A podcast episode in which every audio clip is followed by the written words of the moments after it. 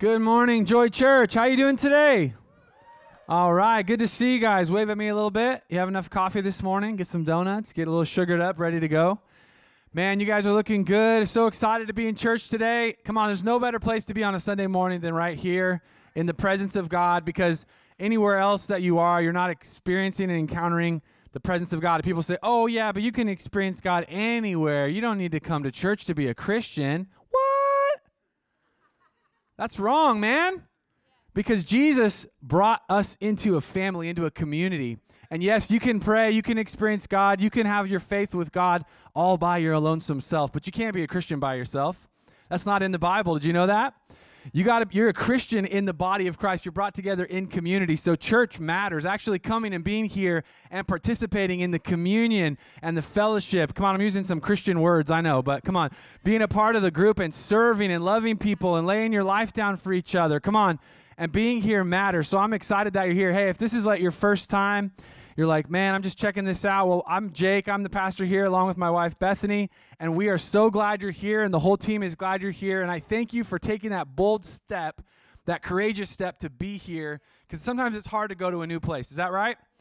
And I know I'm like talking loud and shouting right now, but actually, I'm pretty introverted. And when I, when I try out churches, like when I go on vacation, I'm kind of nervous to walk in and say hi to people and, and get coffee and eat too many donuts. You know what I mean? I get nervous too. So, but we want to say thank you for being here. You're so welcomed here, and I know God is going to do something amazing in your life. So, welcome. Good to have you here. Well, this lovely lady standing next to me is my beautiful sister, Natalie. And uh, Pastor Natalie is the executive pastor at Joy Church Medford, our mothership down in Medford, Oregon.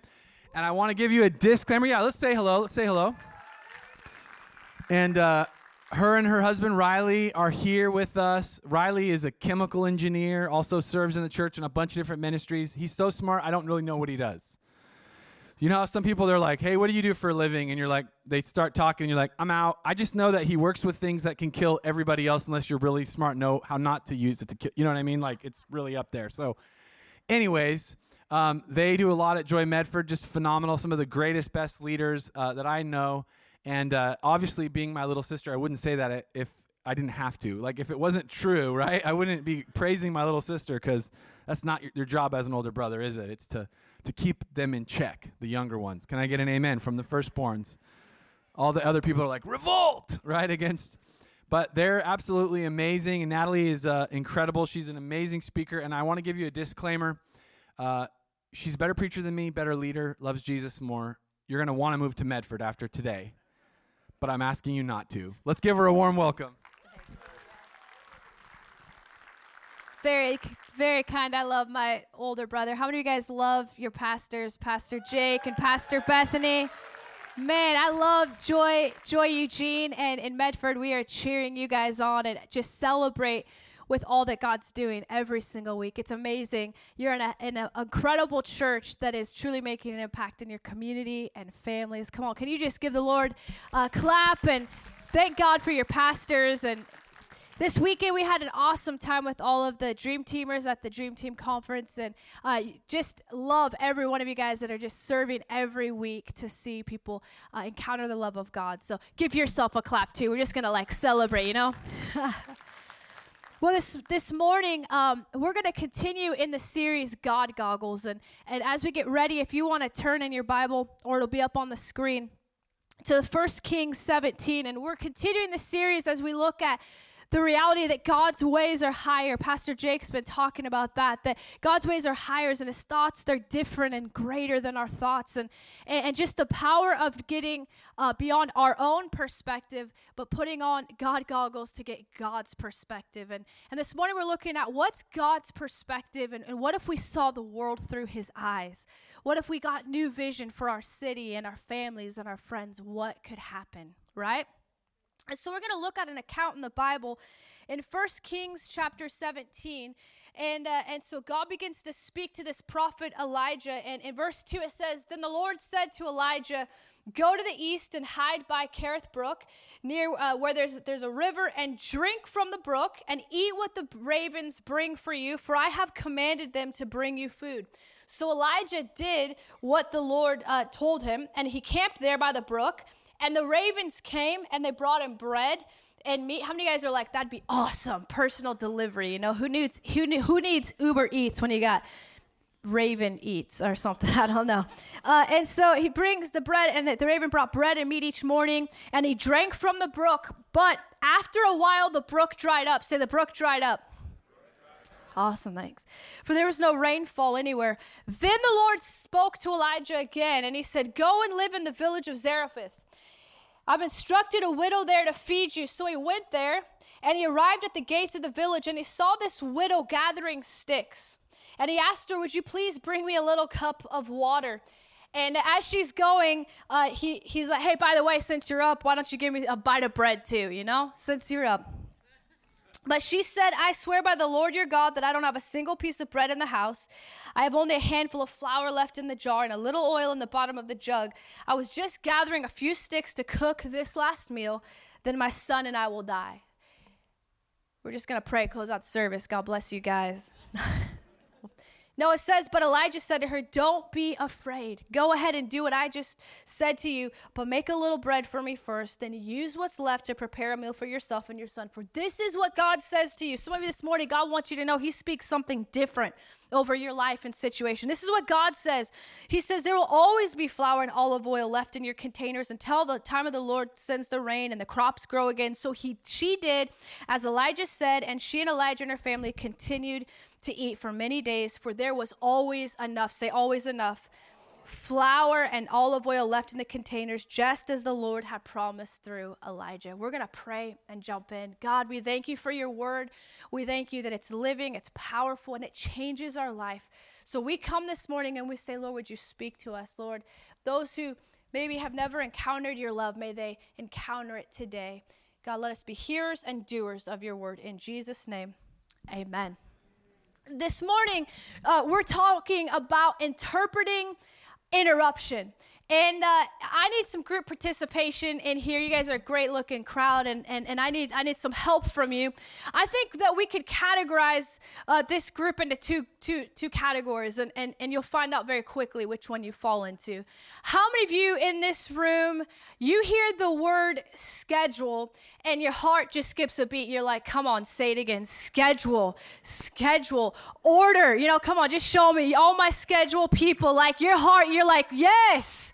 Give me that list. Give me, you know, your idea of an ideal vacation is every 15 minutes are allotted, you know, and you're just like, we will do this and we will be here and we're going to go here. You know what I'm saying? How many of you, you heard the word schedule and you about ran out of this room? Like, you are like, come on, yeah, there you are. Where you at? Come on, I knew you were in this room. We are praying for you today after service, all our non scheduled people.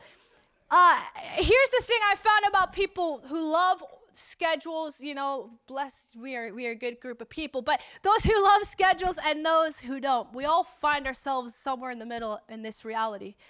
And so we've determined we want to do something or go somewhere. None of us like interruptions. Y'all remember Pastor Jake and I were, were pastor's kids. We have two other brothers. And as a pastor's kid, and, and our parents planted Joy Medford uh, a lot of years ago. And, and so when you're a pastor's kid, you do everything in church. You know, when it's a new church plant, they're like, uh, you know, you're the kids teacher, you're the overhead person, you're the worship leader. You're like, I'm four. like, I can't do it, you know? And, and remember being like seven and like running the slides. Like, it, it wasn't a computer like this was you actually maneuvered the slides you could have like done like you know rabbits on the on the screen or something and, and so i remember we'd serve we'd go to church early and you know uh, it was a joy to be in god's house and we'd serve but but the great thing and we always knew when church ended we got lunch Jake, Pastor Jake's just like amening over. He's like, come on, bless the Lord. And, and, and, we got to go to like Silver Dragon, where you probably will leave with some sort of disease after you eat that Chinese food. But but it's greasy and and, and, tasty. We would go to Golden Spike Pizza, you know, Spuds and, and and and pizza. And so we as as good pastors' kids, we would wait for our, our parents patiently, and it seemed like half of the city of Medford had to pour out their heart to my dad. Uh, but finally, the moment arrived. Like church was done, doors were closed, lights were going off. We were leaving the building, and we're like, "Come on, bring on that pizza!" And all of a sudden There's one of you in the crowd, I know it. You're going to do it today. All of a sudden, this voice would come Pastor Steve, hey, it won't take too long. I just need to ask you something. And suddenly it was like we needed deliverance. All of us kids were like, no! You are taking food out of a child's hand. How dare you, you know? Interruption.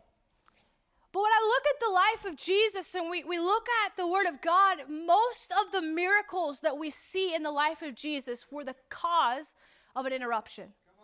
The very, thank you, uh, the very, the very first miracle we see in the Bible of Jesus was at a wedding. And Jesus is just trying to be there at this wedding. And his mom's like, hey, whatever he tells you to do, go on, interrupt him. Whatever he says to do, you do that. And Jesus, in an interruption, turns the water into wine we find Jesus and he's actually seeking to get away. He's just heard that his cousin John the Baptist has been beheaded. He's trying to get away from everybody and get alone. And, and suddenly, Jesus, on the way to being alone, is interrupted by a crowd of 5,000 men, not counting women and children.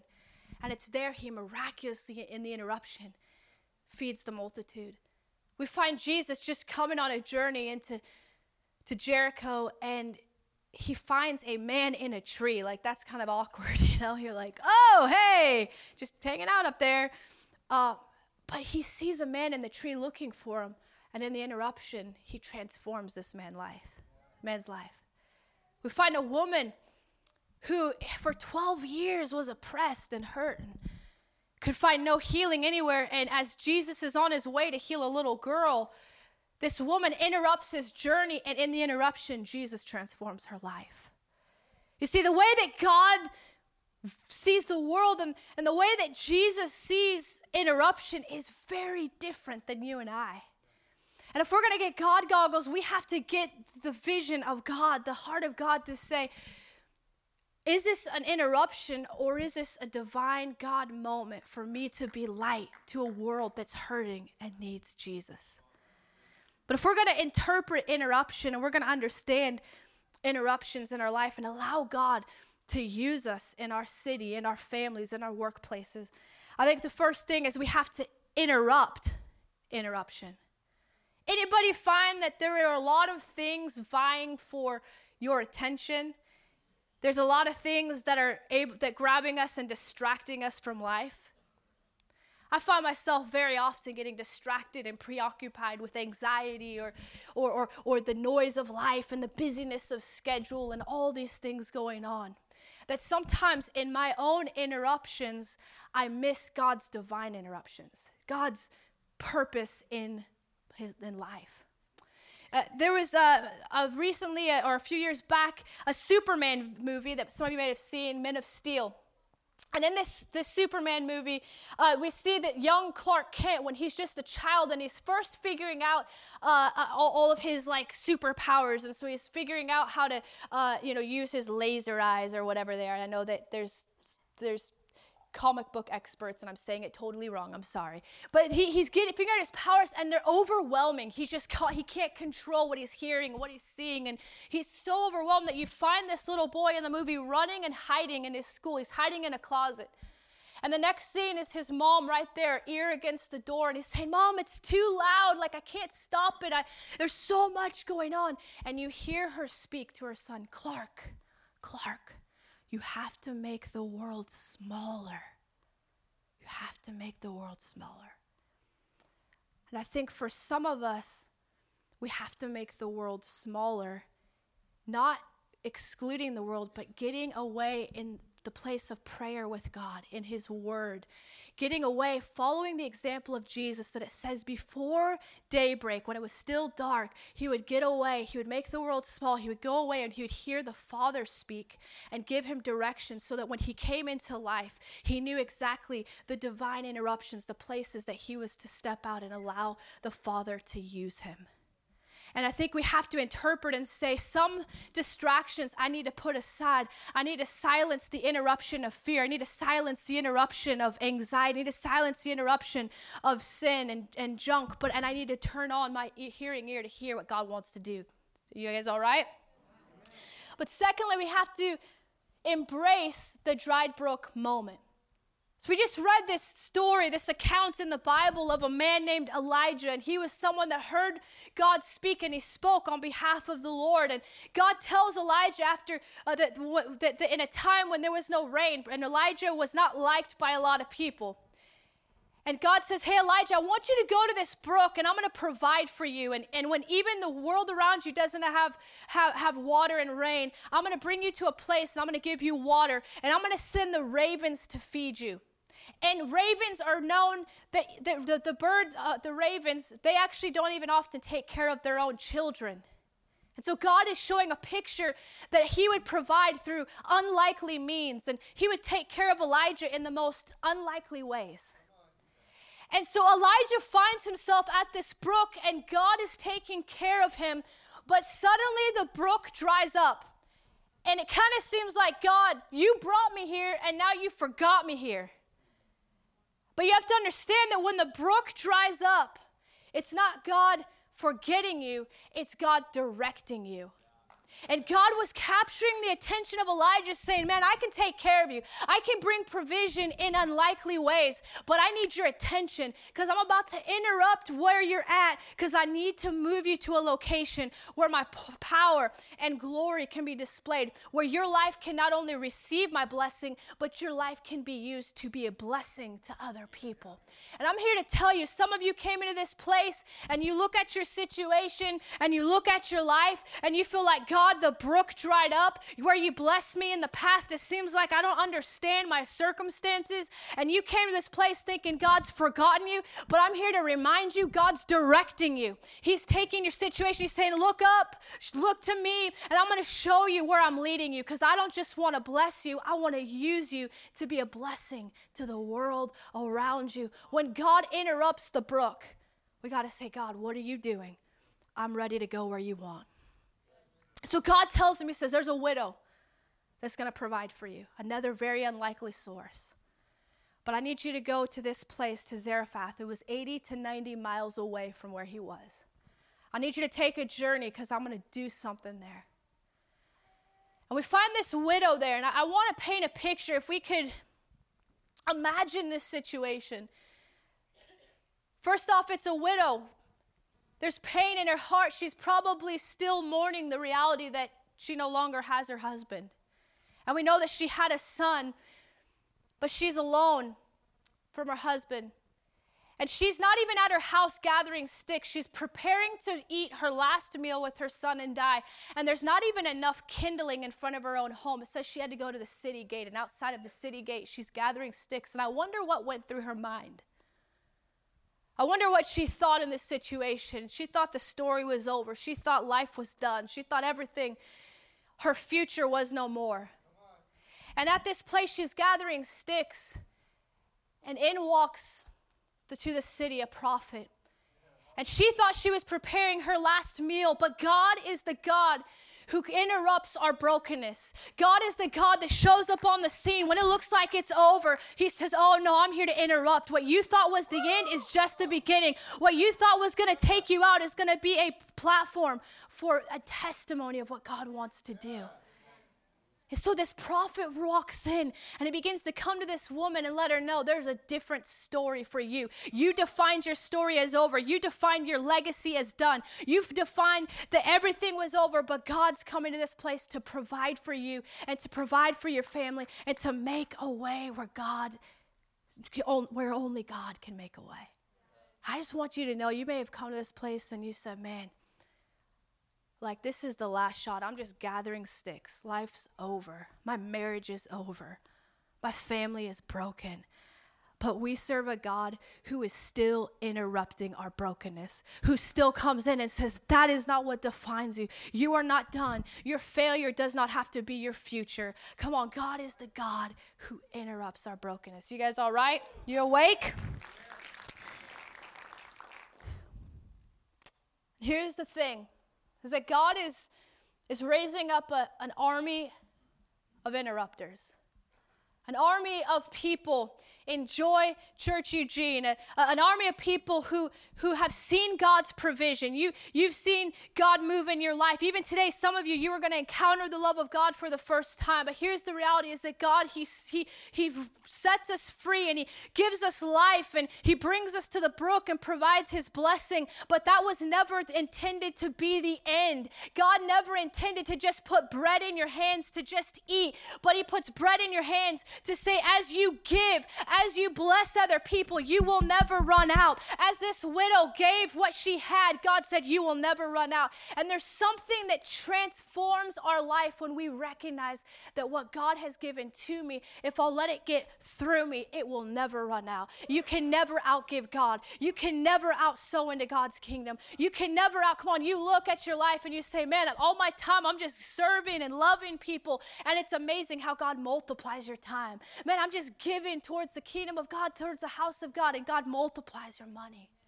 But God's looking for a people who say, I will interrupt people's brokenness. I'm not okay to see my neighbors not encounter the love of Jesus. I want to show up and interrupt their brokenness with the love of Jesus Christ. There's a young girl in our church. She's about to finish her freshman year. And her name's Victoria. And Victoria was so lost and broken. Her testimony is, is incredible. But around September, she gave her life to Jesus. And one of the first messages she heard in her youth group was that the Holy Spirit, He will speak to you. And that if you'll obey, like God will move powerfully. If you just obey what God speaks. And so Victoria, she she woke up one morning, was getting ready to go to school. I believe it was a Wednesday morning, and as she was getting ready, God speaks to her and He says, "I want, I want you to talk to Melissa." Melissa. She's like, I don't know a Melissa. So she shows up to her first class and she's pretty bold and she just kind of stands up and she's like, Hi, excuse me, is there a Melissa in here? you know, like, what's the most efficient way to get everybody's attention? Melissa, where you at? Come on. And they're all like, No, there's no Melissa. So she's kind of discouraged, like, Man, I misheard God. And a girl in her class says, well, Melissa's not in here, but I, I know a Melissa and she's in such and such class at the end of the day. And Victoria goes, I'm in that class. So at the end of the day, she she finds this Melissa and she, Are you Melissa? I'm Melissa. She says, Melissa, God, this morning he, he told me to come and to talk to you. God spoke to me. And she began to share the love of Jesus. And this girl is just awestruck. She had never heard about Jesus.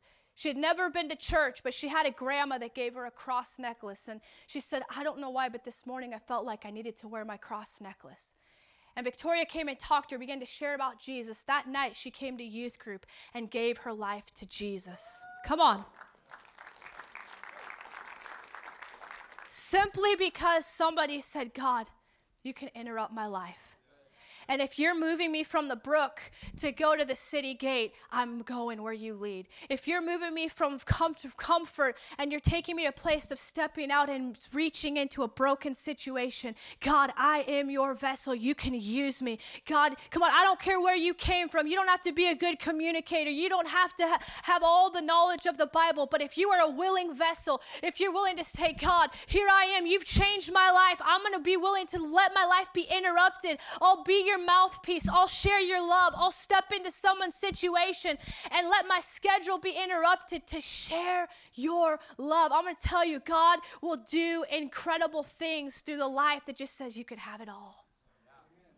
But here's the reality for all of us is this is that not only has God called us to be those who go and step into people's world and share his love and tell the story of what God's done for us. But I want you to know that Jesus has time for you. Many, many, many years later, you fast forward and Jesus came on the scene and he, he comes to a well and he sits down. He's actually resting. His disciples went to go get him food, and Jesus is just there resting. You ever had that moment where it's like finally your it's your time, right? You're like, I just got a good book, I got a good cup of coffee, and I'm sitting in a coffee shop just to find my perfect day. And you know, and there's no crying baby. And and you're like nobody and you pop in your AirPods, you know, you're like, I'm gonna smile, but the world's tuned out to me. and then somebody sits down, plops right in front of you. You're like, ah! That's, all, that's only me. You know, the Lord's still working in my heart. Jesus is resting, and this lady comes on the scene, and it seems like an interruption. But Jesus had time for her. And this lady was broken. She's, she's there, and, and as Jesus is talking to her, it's revealed that she had had five husbands, and now the guy she's with isn't even her husband. Like she has a history, she has a past. She's known as not a good woman. And she's sitting with the creator of the universe. And he's not looking past her shoulder. He's not moving on to some better situation, but he stops in that moment and he asks her a very similar question that Elijah had asked the widow. He says, Hey, in John 4 7, will you give me something to drink? And she thought, Okay, I'll give you a cup of water. But what Jesus was giving back was a water that would never run dry. As he sat in this moment with this woman, he's sitting with her saying, You matter. You are seen. He knew everything she had done. He knew her story. He knew her brokenness.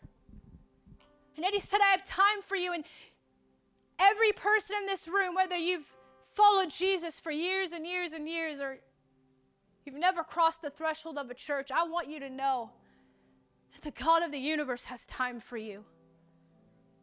He has time to sit by the well and hear your story. He has time to come in and heal the wounds that have plagued you for years. That woman didn't stay sitting at the well. When her little water journey was interrupted, she actually forgot her water pots at the well and started running to go interrupt some other people's day. And come on, when Jesus interrupts your life and he sets you free and he gives you life and he gives you hope, sometimes you forget what you came for, but you run with a way more powerful message than you came with. She ran to her city and her whole city was transformed by the power of Jesus. Jesus has time for you. He wants to heal you. He wants to set you free. And He wants to cause you to be a people who interrupt the lives of those who are broken and bring hope and healing. If you'd bow your heads and close your eyes.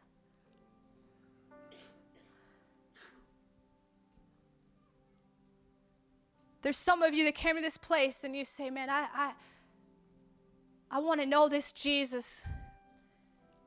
Who he wasn't just willing to sit and have a conversation, but he came and he lived a perfect, sinless life, and yet willingly went to the cross, was beaten and broken. And he took our sin and our shame, and he paid the price we could never pay. And yet he rose again on the third day, and he lives forever. This Jesus, he invites you and I into relationship with him simply through putting our trust in him and declaring that he's God. If you came to this place and you say, I need Jesus, I, I need him to save me, I need him to give me a brand new life, I, I don't want to live this life in my own strength, I can't save myself, I need Jesus to save me. Then, wherever you are, all across this room, I want to invite you right now to just lift your hand. Just let me know. Just say, Jesus, I see those hands. Jesus, I need you. I see those hands. I see those hands. Come on, all over this room, people saying, Jesus, would you come into my heart? Awesome. I see that hand. You say, Jesus, I need you to save me. I need you to give me a brand new start. Just lift your hands wherever you are. Awesome. I see those hands. See that hand. Come on, praise Jesus. Thank you, Jesus. Last call. Every person here, just say, Jesus, I need you to save me. Church, we all just pray this prayer together, we're just going to simply speak out externally what God's doing inside of our hearts. We just say, Dear Jesus, I put my trust in you. You alone can save me. You alone can give me life. If you will be my God, I will be your child. Help me to follow you all the days of my life. In Jesus' name. Amen. Come on, let's give every one of those people a clap. Come on, heaven. rejoices. Thank you, Jesus. You know, if you prayed that prayer this morning, there's a, a, yellow card right next to you in your cup holder, and it says, I have decided to follow Jesus. And we'd love to help, help you in this new journey of putting your faith in Jesus and being a Jesus follower. And so, if you just fill that card out, and when the offering bucket comes by, just drop it in so that we can stay in contact with you and just help you take those next steps in what it means to follow Jesus. Can I pray for the rest of you this morning? If you're here and you just say, Man, I, I want to allow God to interrupt my situations in my life and let me be somebody who brings interruptions in a God way to people's lives, brings hope into broken situations. If that's your prayer, just lift your hand. You say, God, I want you to use me to interrupt some situations. I want you to use me. Awesome. I pray for you. God, I thank you for these amazing people. God, we lift our hands and we just say, Lord, let our lives be interrupted. God, let our lives maybe have God goggles to see the world through your perspective. God, may we see the world and may we bring your love to hurting, broken people. God, help us to hear your voice voice and to obey, to bring your love into those situations. And Lord, I pray you would bless every person here. May they be reminded that Jesus, you care so much about them, that you have time for us. Lord, I pray that you would lift burdens off of your sons and daughters. You would give them strength and hope. In Jesus' name, amen.